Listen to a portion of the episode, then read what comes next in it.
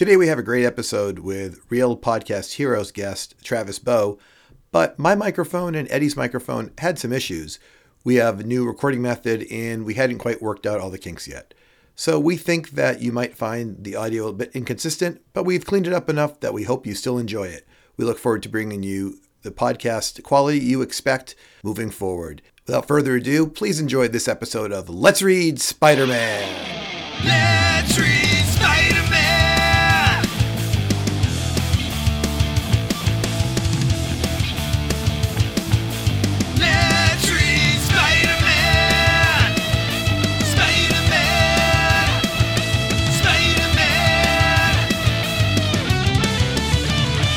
Welcome, true believer readers, to another episode of Let's Read Spider Man. And here is a guy who could beat me up anytime he wants, my super young friend Eddie. How are you today, Eddie? I'm doing great, James B. I would never beat you up. I- I'm not even sure if I've ever really been in a fight, anyways. Um, I was in a fight once when I was a young kid. I believe um, that somebody picked up a wagon and threw it at me, and then I ran away. Ah, poor young James B. Um, today, though, we're going to talk about uh, the conclusion to the Petrified Tablet saga. It's issues 74 and 75 of The Amazing Spider Man. And not only are we excited to end this eight issue storyline, but there is something today that's going to make it even better. That's right, James B. Today we have a great new guest. Introducing Travis Bow. Why don't you tell us about yourself, your podcast, and your Spider-Man comic knowledge? Well, hello there. Glad to be here. Uh, my name is Travis, and uh, yeah, I, I co host a few podcasts uh, Real Comic Heroes and Marvel Events Timeline, and I'm a huge fan of Spider Man. My first Spider Man comic was the adjectiveless Spider Man number 27. Uh, the story was called Something About a Gun uh, from October of 1992, and I've been hooked on Spider Man ever since. From the 90s to the early 2000s, I would buy whatever Spider Man comics I could find. Uh, so for a long time, my collection was very random. Uh, I had very few sequential issues, but I gotten straightened out, you know, through the uh, the mail subscription in the early 2000s, and have been buying Spider-Man every month uh, since then. And with uh, Marvel Unlimited, I've been able to read just about every issue of Spider-Man from Amazing Fantasy number 15 through um, I'm like number four, Amazing Spider-Man number 426, I believe, was the last one I read. So like mid mid 90s. But uh, yeah, I mean, I love Spider-Man, and uh, like the folks over on the James Bonding podcast say, uh, they're lovers, not experts. Well, if you're uh, if you're only a lover with that much information, Eddie and I, we are basically indifferent. we're not even. Don't say it, James B. We're We not even- be- we're not qualified here, Eddie. Well, maybe maybe in the first maybe in the first seventy-five issues we're okay. striving to be experts. That's Striving to be experts. Absolutely, absolutely, absolutely. Eddie, why don't you uh, take it away with the summary? Okay. The Amazing Spider-Man 74. If this be Bedlam. We open in the Maggia's headquarters with Man Mountain Marco threatening a slightly reptilian Doc Connors to get to work translating the tablet.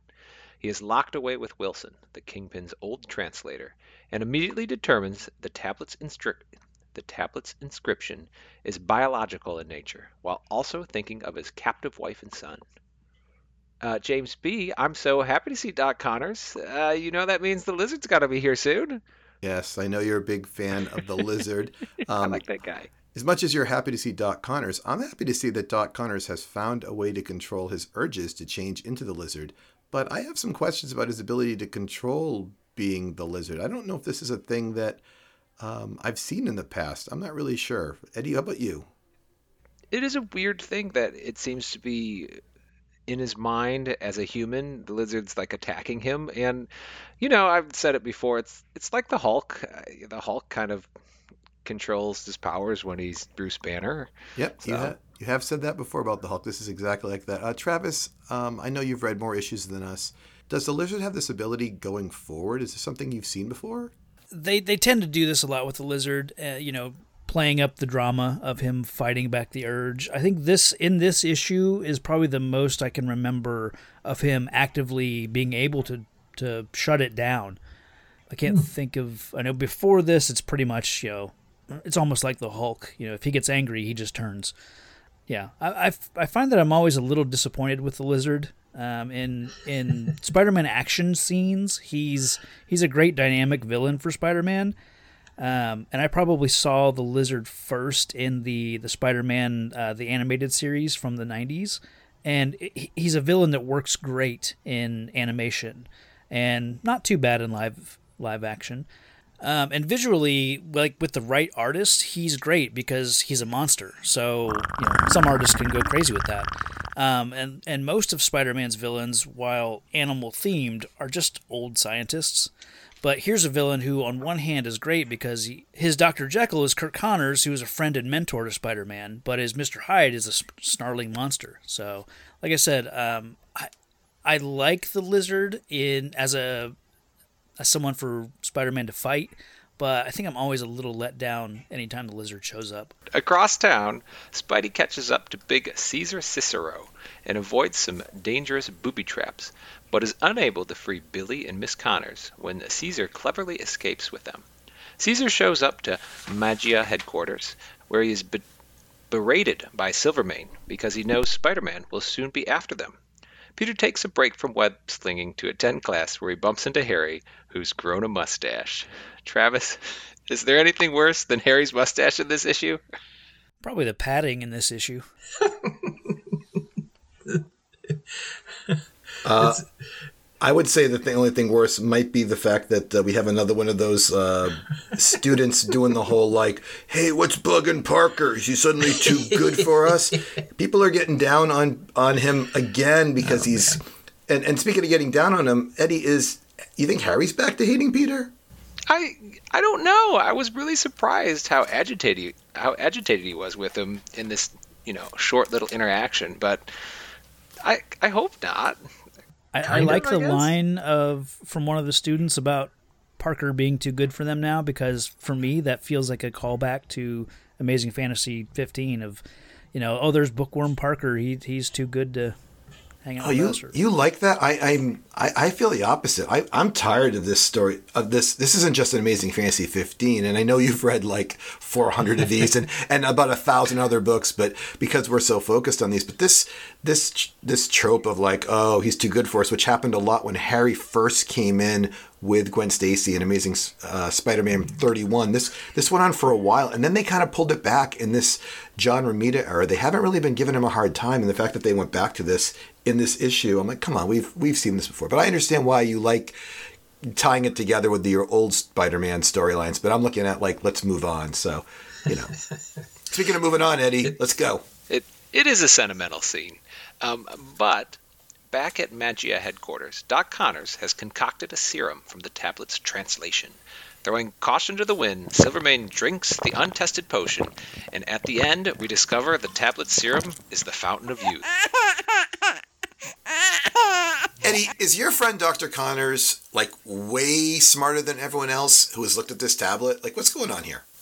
That that's all I can assume. Like the tablet has been around for a very long time. Many people have looked at it. It's been on tour at universities, and the Kingpin, with all of his powers and energy and you know money and sway, couldn't. I know he didn't have it in his possession for too long, but Doc Connors strolls in and like within hours, you know, not only translates it but also comes up with a serum.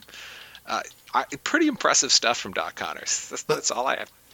Let, let me mention this. It he he solved this quicker than it took me to read this book. And this book, Travis, this book was really really fast to read, wasn't Yeah. it? Yeah, oh yeah. Um, well, there's a pretty good reason why it's uh, such a quick read. Um, if you want me to, Yeah. I mean, go ahead. well, to start off, it's uh, it's all DC's fault. So I just wanted to start with that. But uh, okay. All right. I Uh, like so, this. So this this era of Marvel comics are known for uh, less content in their books, uh, meaning each book, while containing the same page count of you know 21, 22 pages, it actually contains less story than before, and and the books cost more. Their comics will go from 12 cents to 15 cents and eventually 20, 20 cents in a, in a relatively short amount of time. And uh, one of the main ways that they limit the content per book is by scaling down how many panels appear on each page, which will speed up their artists. They can crank out more books.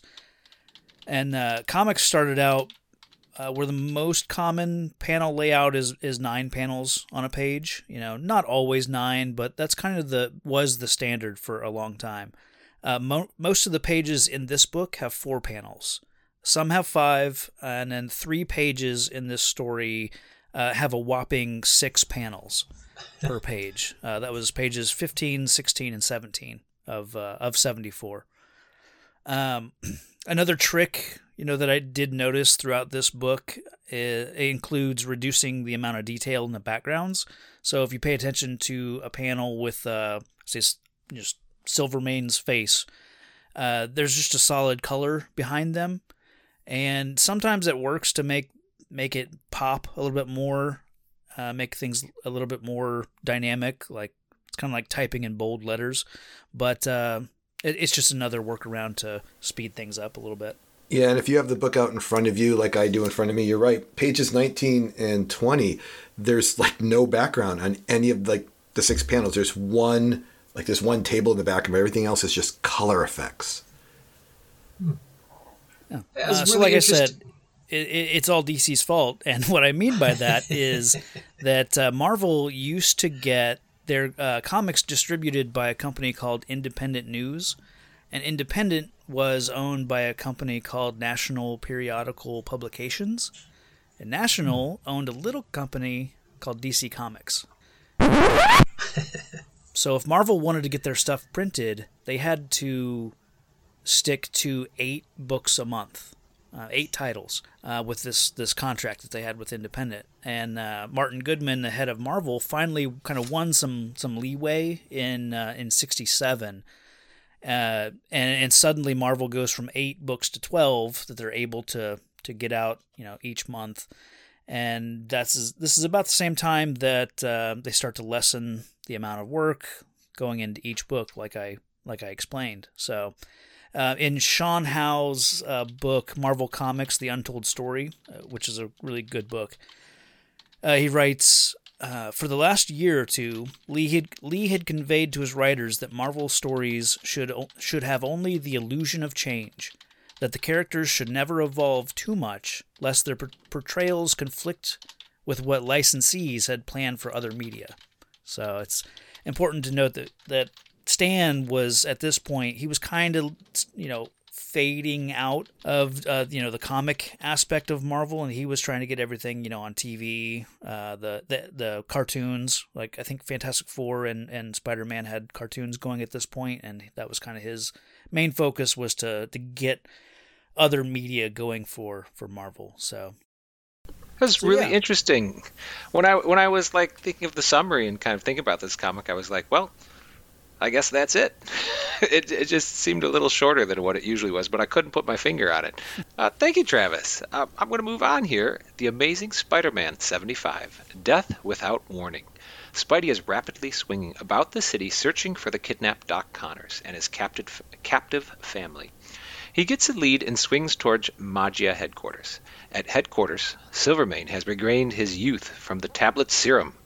He has trouble convincing Marco and Caesar who he is, but is eventually interrupted by Spider Man crashing through a skylight. With the three of them fighting, Doc Connors escapes to look at his family, but is overcome by the lizard and transforms.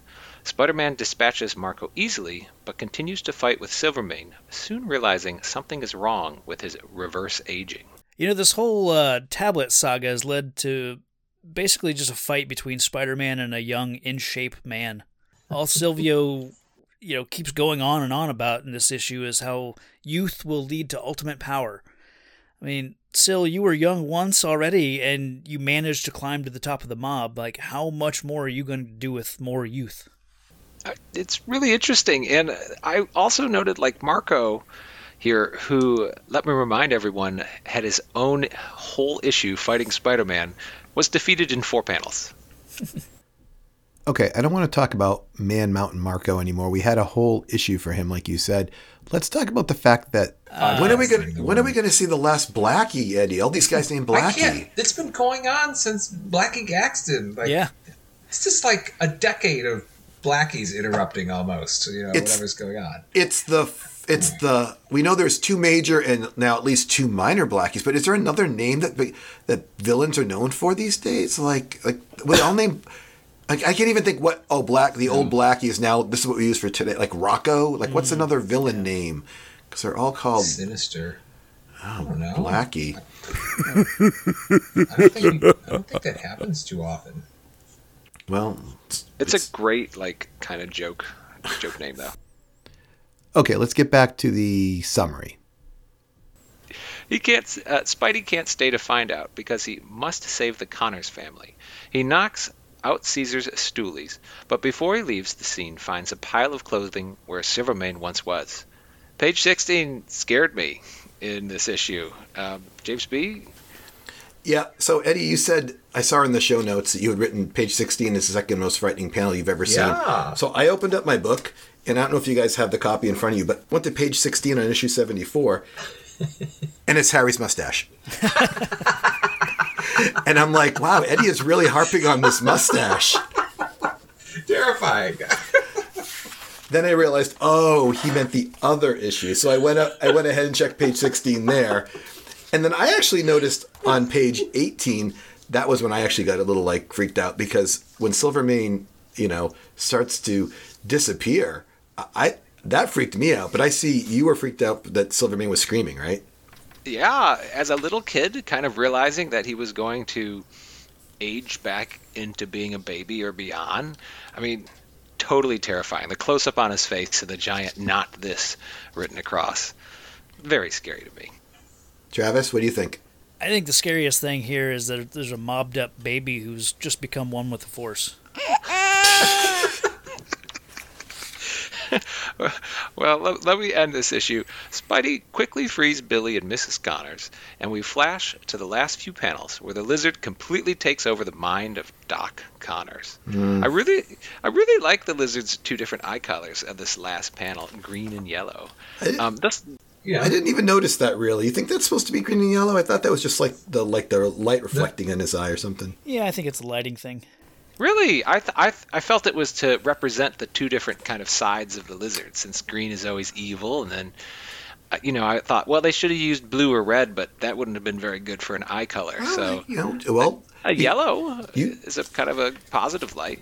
You you could be right. I mean, I just because I interpret it that way doesn't mean it's you, you could be you could be onto something. Maybe it's a deeper Hey, hey. a deeper analysis. You are the lizard, you know, the lizard Yeah. guy. So, Yeah. is there anything else we need to talk about? Uh, thus far, James B., uh, through these first 75 comics, in five annuals, how many people have died in Spider-Man? So I'm supposed to name all the people that I can think of that have died. Um, Travis, do you want to take turns with me mentioning dead people? Sure. All right. Well, just without any details, just kind of, you know, I'll play the background music here, folks. That my little like uh, summary bullet music. We can cue that now. Um, I'm thinking Frederick Foswell. How about uh, is it Gustav Fiers from The annual? Five? Ooh, Glad you, gl- glad you knew a name. that was the missile guy, right? yeah. How about all right? How about um, I, I'm, everyone's leaving the obvious ones. Huh? How about uh, Betty Brant's brother? Nice. Are, Uh, are we doing? Eddie, you can play. You can play. Go ahead. I'm, I'm going to say Uncle Ben. All right, go ahead, Eddie. We're doing up to up to present up to right now. Yep. Oh, okay. So n- nothing past this. No, Yeah. not yet. Yeah. Because we don't. Because Eddie and I don't know what happens after Right. this. yeah. You, no one believes us when we tell our guests this. We don't know what happened. I mean, we know a little bit, but Rhymes with Shmen Schmacy. Um, no, I guess I'm all out then. all right. Well, um, Eddie, Just- do you have another one? Just the crime master, but Oh, right? the crime Master. in a very mysterious way. So Oh, that's nice. That's a that's a good one. Yeah. I, I think that's it for me. And listeners, if we forgot any more, you can just send us a, a message called You Dummies, uh, and you can send that to at Let's Read Spider-Man at gmail.com. Attention, Eddie. Um, so, um, yeah, Eddie, um, we don't want this podcast to uh, to die because we refuse to put our sponsors on. Um, All right. So let me go ahead and take care of some sponsor business if that's okay with you. Okay. Eddie, you probably use a moisturizer, then foundation, and you probably have tried a collagen based face cream, but you still look way older than your students, right? Uh, yes. Well, Eddie, it's time to lose the gray. From the makers of Big Bald Boss Cream comes the next new cosmetic, Eddie, but this is in edible form. That's right. Petrifries is a fun new food that helps you slim down. Petrifries are made with a special serum and potatoes that will give you a younger, healthier look. Petrifries is available at fine restaurants such as the Coffee Bean, uh, Cousin Gravels, and now serving food, the Silver Spoon. Petrifies is available at your local grocer in frozen varieties, including Caesar sauce and Connor's crispy Petrifries. Eddie, the Daily Bugle says these fries are to die for. So the next time you're feeling old, have a basket of Petrifries and make that gray go away. Eddie, are you going to get some salt and ready to chow down on your Petrifries? I, I'm very impressed with how many former sponsors are on the bang, bandwagon for these, but I, I'm not sure, James B. Not sure. Do you really want to walk, walk into school and be like, "Oh, here comes that old man with the gray beard and the gray hair"? Really, this is a it's a French fry, Eddie. It's it's, it's so you don't have to put on your face or anything. Travis, can you explain why you're? I know you're you're interested, right? I'm eating him right now. Travis, be careful. We've got we've got a few minutes left on this podcast. We can get through it if we go quickly. So, Okay. All Petra right. Travis, thank you so much for supporting our sponsor. We we it's appreciative that someone on the podcast besides myself feels that way. So. Did anybody else think Billy Connors was like much older than the last time we saw him too? I, I think his age has been like you know in flux for a couple of years. Yeah, because I remember him he being, never like, really grows little up either. kid. So Well, we will. Eddie, you're not going to be able to deal with you if you ever get to the Fantastic Four with Franklin Richards growing up. Too. It's, it's going to make you a little. I mean, the only last like big thing I thought about was like age is a huge deal in Spider-Man. You know, from mm-hmm. like Captain Stacy being old and Aunt May being old, and like you know Silvermane. He's constantly talking about like I'm an old guy, but when I was young. I mean, it's just like there's lots of people who are always talking about how old somebody is. All right. Well, regardless of what we approve or disapprove of, um, I want to know how you guys felt about these issues. So, Eddie, is there something you want to just kind of wrap it up? Something you want to say? Just a big thought, or and then we'll pass it on to Travis. I'm quite pleased to see the end of the Tablet, hopefully, and the return of the lizard. All right, uh, Travis, you got a bullet or two for us you want to talk about? yeah, I got a couple uh, like rapid fire points. Uh, page six of of the first story has a cool hand Luke reference. It, it's uh, he's grabbing Caesar and he says, "What we have here is Ah, a failure to good. communicate." Yes, I Oh, did. yeah. I did see that line, but I did not know. Yes, Interesting. yes. Um, Nice. Page 11, there's the often used trope of Spider Man lifts a heavy thing. And let's see. Uh, Billy is the bravest boy. You know, he, he admits that he knows about his father and he puts himself in between his mom and uh, danger. So, He's usually uh, not the bravest boy. I remember he was afraid of a snake that was like 20 feet away from him back uh, when he first met him. So he's he's come a long way. He's developed. yeah. And uh, I think the last thing I wanted to say about these issues is John Romita's art is outstanding. Um, just the the panel, I guess it's page 18 of 75 when he's doing kind of the face palm. Like that page is great, and the cover of 75, it, it should be up there with like Spider-Man 50. Yep. You know, uh, some of the classics. Yeah, I agree. Another John Romita book, of course, too. So yeah, I really like John Romita a lot. So you're not going to have any uh, any arguments from me on that. Does anybody have anything else? Um, one little thing on the last page of 74, uh, Marco was like holding uh, Connor's, Uh huh. and if you look at Connor's ear, it's green. And Really? I don't know if that's just. I, I think now because 75 doesn't start with him turning into the lizard, but how great would it have been if this was him like transitioning? I think this is just a coloring mistake, but that ear is green, but it, there's no payoff to that. So Wow. That's a good one. Like Eddie, you and I like recently finished these books. I mean, I don't know how long ago you finished it. Like I, I didn't know there was a, I didn't know it was a uh, Fountain of Youth thing. I, And I, I did- didn't know that either. and I didn't know he was. Gonna, I didn't know he was going to drink. And I didn't know he was going to drink himself out of existence either. So it was kind of like shocking to me. I was like, um, this book was like massively a, a big conclusion, but it felt like it should have just been one story, you know, instead of two Yeah. two books. I think the animated series they stopped with him becoming a baby. I think. Oh, they didn't pop him out of existence. No. I, I I do like how they brought the lizard in so we can segue into the lizards. I, I, I James B loves when there's two villains running around at the same time. I really do. Because I like segues. It's like a segue, right? That's a good I went setup. so- yeah. Yeah, I was so confused. I'm like, why would you go get Doc Connors to get this tablet? And then I was so happy when they were like, well, it's biological in nature. I'm like, oh, Thank goodness this makes sense on some level. I was like really getting upset until that happened. and it is biological, right? I mean, it is biology. That's The- what he, he says. It speaks like Yeah. the language of biology, and that's why he's able to decipher it. So, because he's a biologist, I guess. um, Eddie, why don't you tell people where they can find us? Uh, you can find us at uh, Let's Read Spider-Man at gmail.com or at Let's Read Spidey on Twitter. Travis, how about you? Um, you can find me on my podcast, Real Comic Heroes. You can just search uh, Real Comic Heroes everywhere. It's real with two E's. And over there, we review comic book movies in, uh, you know, in release order. So we started with uh, Superman and the Mole Men from 1951 and are moving towards the present. And then my newer podcast is Marvel Events Timeline. And over there, we're kind of doing the same format where we're starting with uh, the first meetup between uh, Namor the Submariner and uh, the Human Torch, which is the first time two different char- uh, comic book characters had ever crossed paths in uh, in a comic book that weren't from the same story. So uh, essentially, that kicks off the Marvel, you know, universe. Without that, you'd never have uh, the huge culmination of, of Endgame and the MCU. So, yeah, Wow. we're, we're going through the the Marvel events uh, in uh, in release order over there as well. So, Marvel events timeline. That's awesome. That's that's awesome. Um, well, the event we had today was uh, Silvermane uh, drinking the uh, drinking the petrified tablet serum and uh, basically popping himself out of existence. And uh, to summarize this podcast, why don't you take care of the uh, close for us today, Travis? And remember, listeners, if there's a problem with a Marvel comic, it's DC's fault.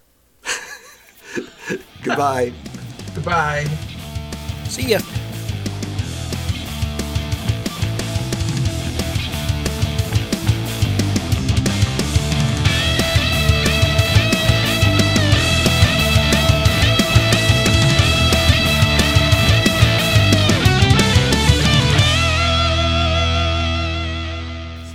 Did you um? Did you guys like these? bo- Like, I mean, we we liked some we liked, some we didn't like, but overall, did you like these stories?